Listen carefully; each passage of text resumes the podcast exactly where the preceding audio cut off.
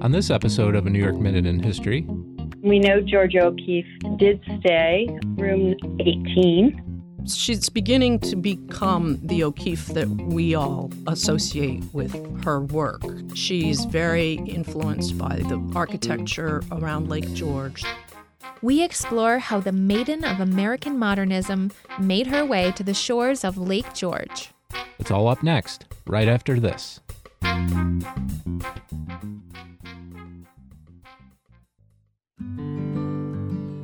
From the Irish invasion of Canada to the early days of the movies, the William G. Pomeroy Foundation is delighted to sponsor this podcast to broaden our understanding of history. We're also proud to help people celebrate their community's history by providing grants for historic roadside markers. Here in the Empire State and across the country, we support marker grant programs that include commemorating food history, civil rights, folklore, and sites on the National Register of Historic Places. Since 2005, we funded nearly 1,700 markers across all our programs nationwide. To learn more about the Foundation's grant programs, visit WGPFoundation.org. That's WGPFoundation.org.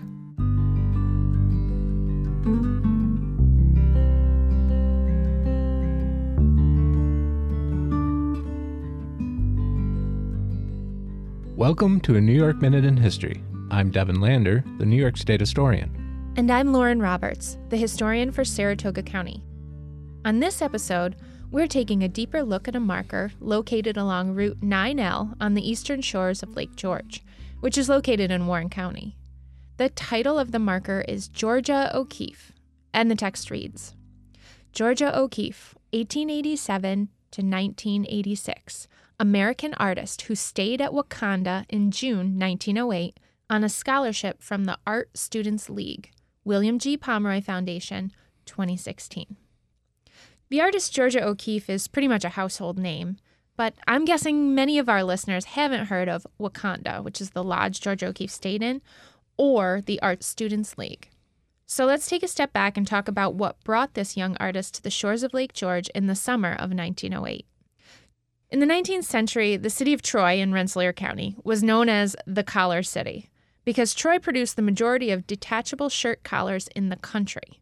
Detachable collars are now a thing of the past, but in the 19th century, they were really popular. The collar was usually the dirtiest part of the shirt, and it needed to be laundered most frequently. And in the days before washing machines, this was really a pain. So, someone in Troy, there's a couple conflicting stories about who actually came up with the idea, but someone in Troy created the concept of a detachable shirt collar and eventually detachable cuffs as well. So the idea was that you could just remove the collar and replace it when it was dirty, saving the laundresses from having to wash the entire shirt. This industry exploded in Troy, and by the early 1900s, 15,000 people were working in the collar industry in that city. It also expanded into the larger textile industry, which made it a desirable location for new immigrants to settle because jobs were readily available. The majority of workers in the textile industry in Troy were female, and many of them were immigrants, most of them with very low incomes who worked extremely long hours. And this is where Mary Fuller enters the story. Mary Fuller was the daughter of a wealthy Troy industrialist who was an advocate for women's rights. Mary Fuller was sensitive to the fact that these women working in the industries in and around Troy, such as the shirt collar factories, mills, laundries, they couldn't have afforded a vacation. They were making really low wages and just getting by. And so Mary Fuller had the idea to create a place that would be affordable for these women to be able to have some respite from their jobs in the city.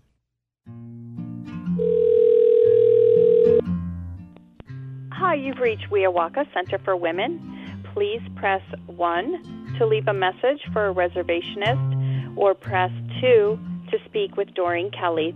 Thank you. Uh, my name is Doreen Kelly. I'm the executive director at Wiawaka Center for Women. Our original name is Wiawaka Holiday House. To learn more about Wiawaka, we spoke with the executive director, Doreen Kelly. Katrina Trask and Mary Fuller both believed in giving back to the working woman. They believed in giving these women that worked in the factories in Troy an opportunity to have a holiday on Lake George.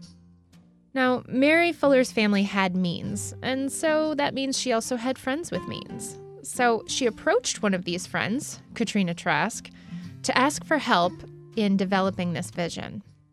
The Trask name might be familiar to people in and around Saratoga Springs, which is where Spencer and Katrina Trask had a home called Yaddo.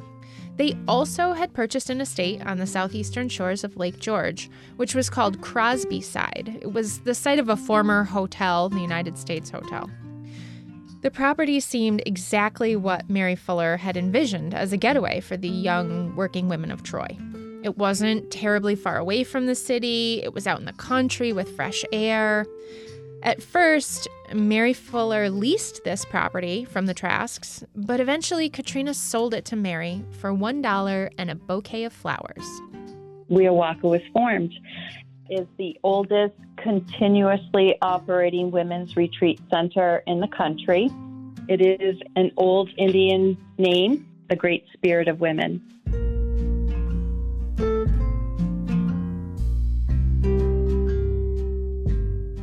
We have five historic buildings where people can stay overnight, accommodations. Three of them are Victorian in style, and those are the original Fuller House, where Mary Fuller's family originally had stayed, but now is the main house. And that is where guests can stay. The dining room's there, the front desk is there, and there's also staff quarters. Um, Rose and Mayflower are two other Victorian cottages, similar that they were also considered guest cottages, but they're two floors. Lake House was built in the early 1950s because of the overflow of all the guests that were staying at Wiawaka. And it's got also a very Adirondack feel to it with eight rooms on the top and eight rooms on the bottom. And there's a communal greened in area that's quite lovely. People love Lake House. And then Wakanda is still the same, original to its date of what it looked like back in 1908. Very Adirondack in style, with the bead boarding and the ornate um, woodwork in the front. It's very simple furnishings, but it is the closest building to the water, so when your windows are open, you can hear the water, you get the breezes. So it's a very beautiful, open, spacious, peaceful location on Lake George.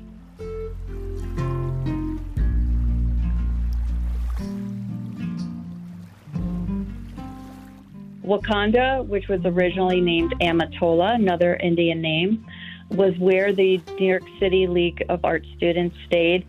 They gave these students the ability to apply to different types of opportunities to go and paint outside of New York City. And they stayed for a month. And we know Georgia O'Keeffe did stay, and we even know the room number, room 18. Her award winning submission was the copper pot and the dead rabbit. And that is what won her the scholarship to come to paint on Lake George for a month.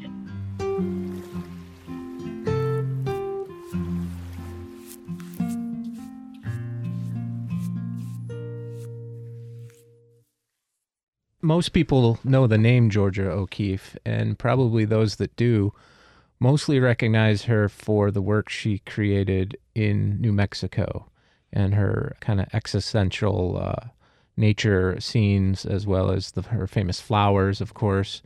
But I think there's less of a realization that Georgia O'Keeffe spent a great amount of time in New York, New York City, as well as Lake George. So, how did Georgia O'Keeffe end up in New York City? She was born on a farm in Wisconsin. She spent time as a teacher she spent time kind of moving around before she followed her muse as an artist.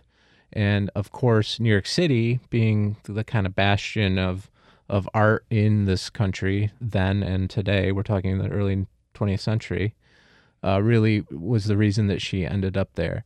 And I sat down with my colleague, art historian Karen Quinn, who tells us a little bit more about Georgia's early life.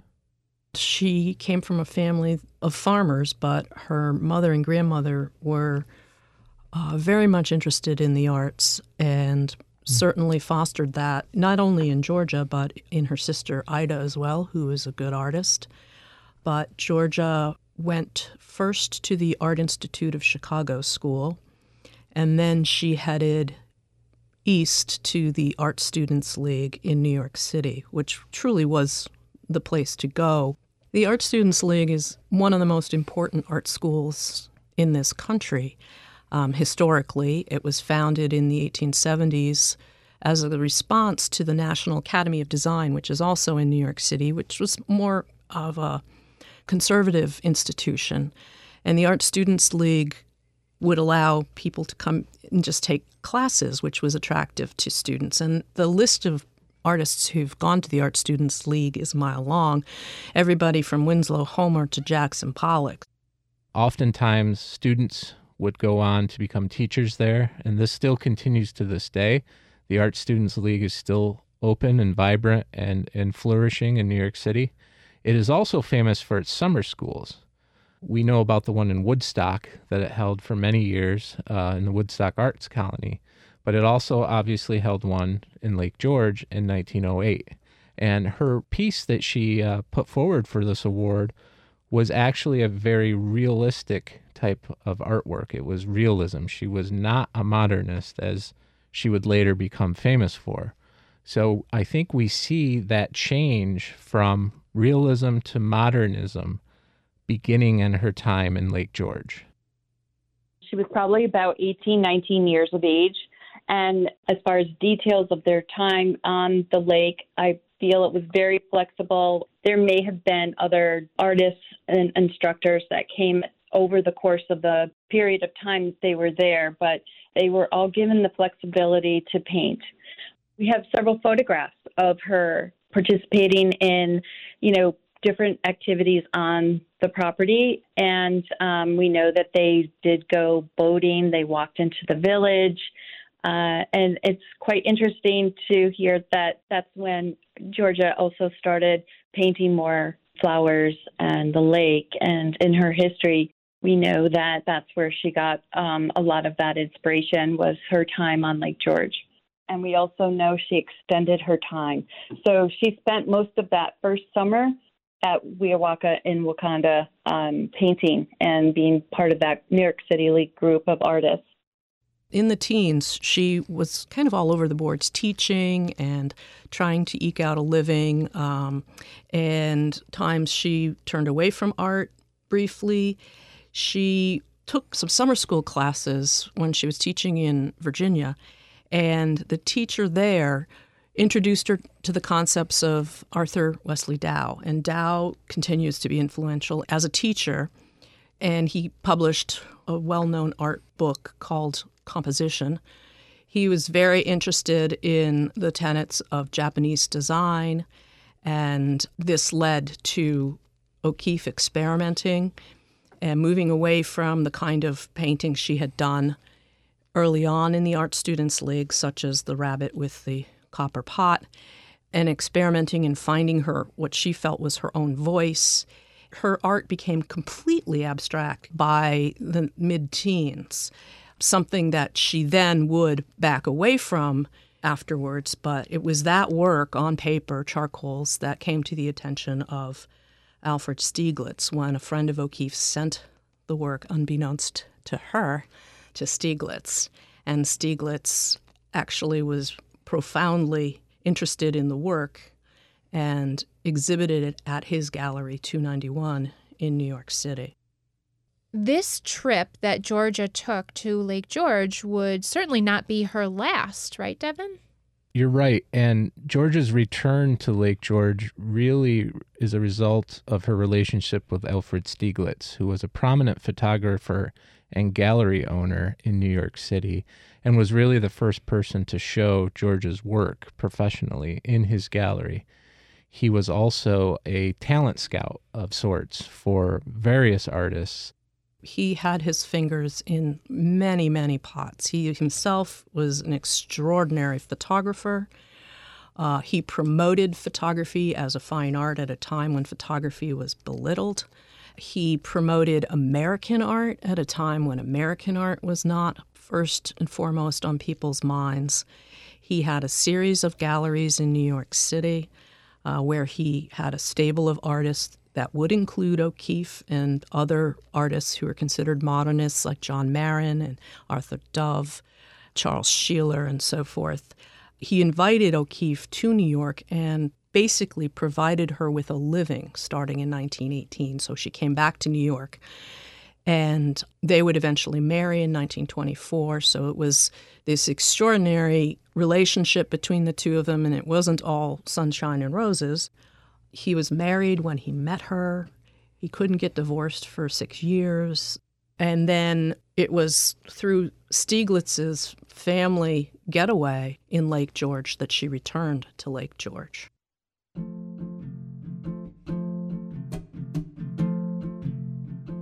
She's beginning to become the O'Keeffe that we all associate with her work. She's starting to work in still life with the flowers. She's very influenced by the architecture around Lake George, the barns. She does a whole series of the barns. She does a variety of the kinds of things that we would associate with her abstract but still recognizable style. She steps away from the pure abstraction that she had achieved in the teens and goes back to something that still has a foot in visual reality, but she is certainly putting her mark on it and she's certainly making things the way she sees them. She becomes an amazing colorist. Sometimes her paintings are so subtle in color and just just unbelievably quiet, and then other times they're bombastic. Some of that comes when she starts to go to New Mexico, but she really had quite a brilliant career as a, a colorist. And one of my favorite series that sort of has the essence of O'Keeffe at Lake George is she does this series called Shell and Old Shingle series. And it starts out fairly recognizable, and they're small, the old shingle is a barn shingle and it's a clamshell and she it gets increasingly in their little verticals and they get increasingly more abstract until she turns the shell and old shingle on its side and the profile of the shingle becomes the landscape of Lake George. People see this and they go, that can't possibly be the name of that painting because there's no shell or shingle in it. But it's actually, you can see how she worked from reality all the way to her abstractions. Where would that artwork be housed right now? Is it uh, at the group, O'Keeffe Museum? Or? No, the group of those, um, five of them are at the Museum of Fine Arts in mm. Boston, and one, I think, I may be wrong, but might be in St. Louis. I'm not positive, but. You mentioned New Mexico, and by the early 1930s, O'Keeffe was spending more time there than she was in Lake George or New York City. Why was this? What was the attraction? She was always a little bit fragile health wise, mentally and physically, and oftentimes felt overwhelmed. Her relationship with Stieglitz was, I don't know if you'd say problematic, it certainly was all over the boards. Mm. Um, he produced hundreds of photographs of her both clothed and in the nude, that are just extraordinarily beautiful. He certainly was very important to her as a mentor in promoting her and selling her work, and certainly exhibiting her work and, and making it well known. But he he was himself, and part of the problem they had later in their marriage is that he had an affair, well known affair with Dorothy Norman, and that sent George O'Keeffe into a bit of a health spin, I would say. It was recommended to her that she go to New Mexico, and she traveled there with her friend Rebecca Strand, who had been married to the photographer Paul Strand. Rebecca Strand is an artist in her own right. And she went and was invited by Mabel Dodge Luhan to spend time at Luhan's salon out in Taos and went back for summers after that and had a studio there and was bowled over by the landscape. And that's something I think that's important in O'Keeffe as far as landscapes are concerned is she's very much very responsive to Lake George, for instance, which has a, a subtler color range perhaps, and then she goes to New Mexico where the sun is so bright and she's wowed by the geology and the the hills around where she's staying. She goes she's a bit of a loner. She travels by jeep out into the countryside. She collects some of the the bones that she paints and, mm. and sets them up against the landscapes and such.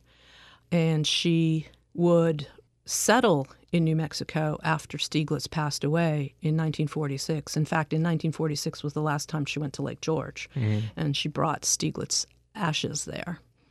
But she would settle in New Mexico, and she had a home at Ghost Ranch and another she would eventually buy in Abiquiu, Adobe.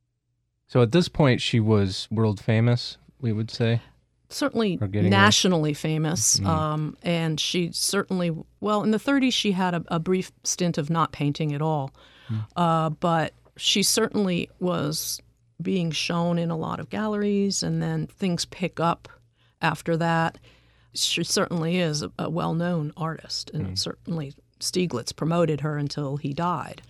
Uh, and that was very important. Georgia O'Keeffe had a very long career that spanned several decades.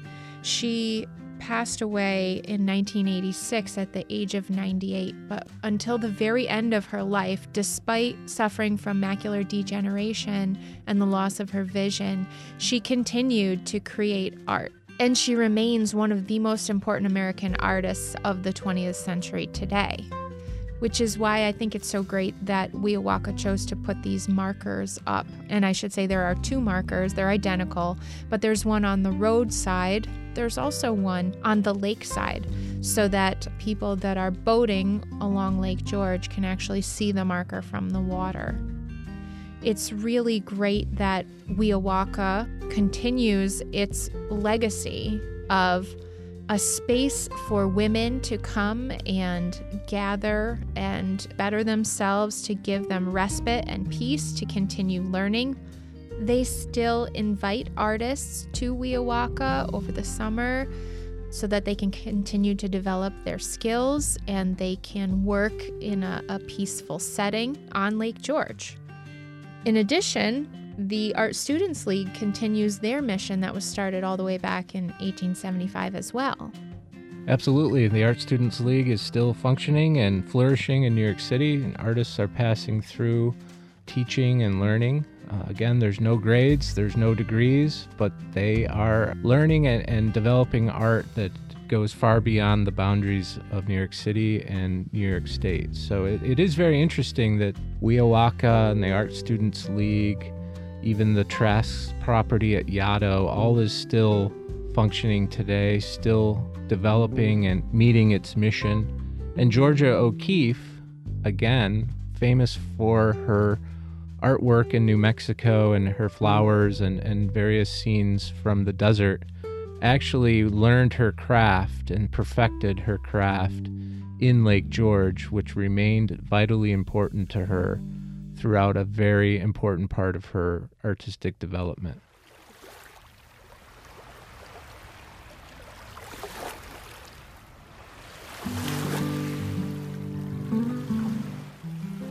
I think it gave her, when she had solitude, it gave her the chance to really focus on her art without distractions.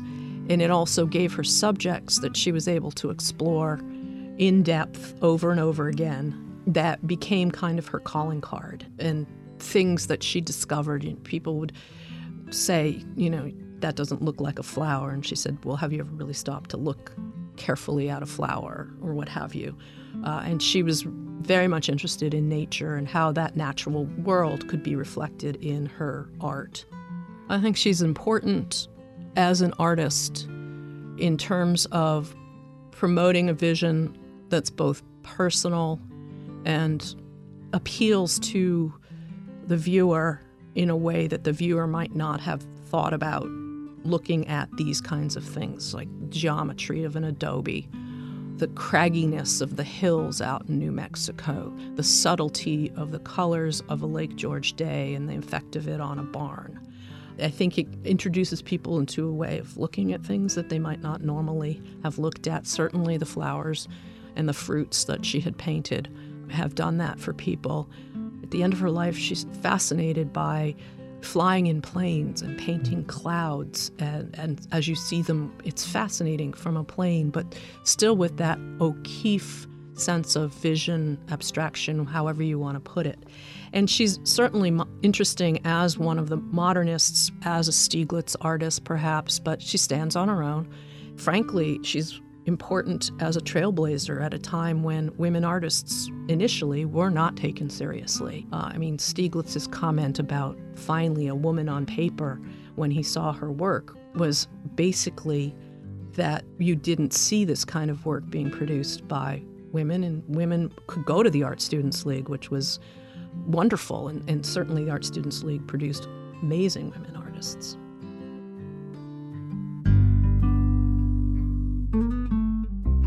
We actually have a Georgia O'Keeffe week during our summer months, and we commemorate Georgia through impersonators, through historians, through workshops, and through music.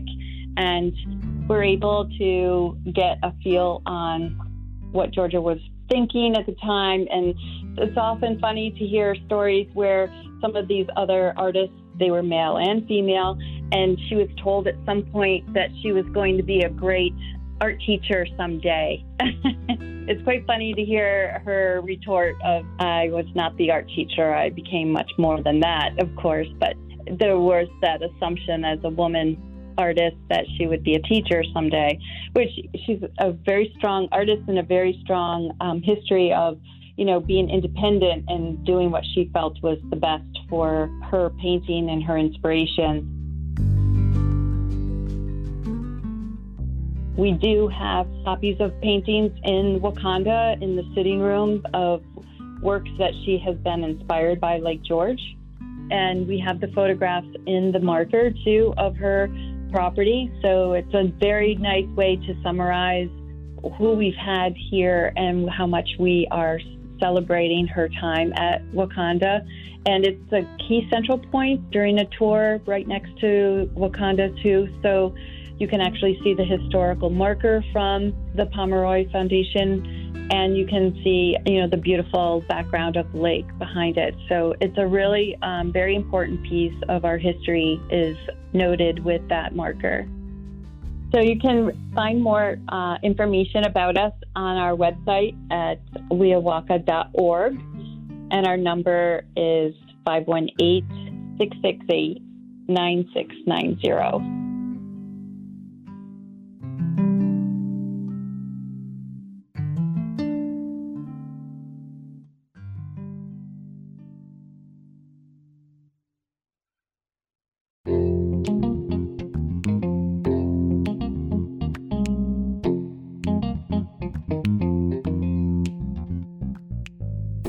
Thanks for listening to a New York Minute in History.